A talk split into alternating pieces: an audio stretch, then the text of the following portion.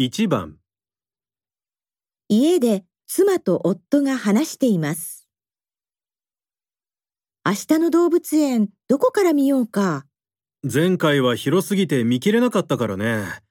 今回はちゃんと計画立てていこう。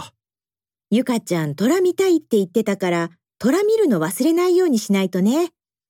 えっと、まずはキッズ向けのイベントの時間チェックしないと。馬に乗れるのが12時と3時。乗馬体験希望の方は入園してすぐにふれあい広場に行って予約をしましょうって。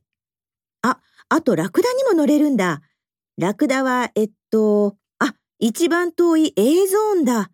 12時半と3時だって。ゆかちゃんは馬よりラクダだろうね。そうだよね。ちょっと遠いけど乗りに行こう。あとは猿の餌やりが11時、キリンの餌やりが2時だって。お、猿の餌やり見たいな。じゃあそれも見に行こう。猿は C ゾーンだから入り口から近いね。キリンは虎と同じ B ゾーンか。虎見てついでにキリンの餌やりも見ようか。あ、ふれあい広場で小動物のふれあい体験もできるって。10時、12時、4時か。触れ合うのは最後でいいんじゃない？うん、そうだね。そうしよう。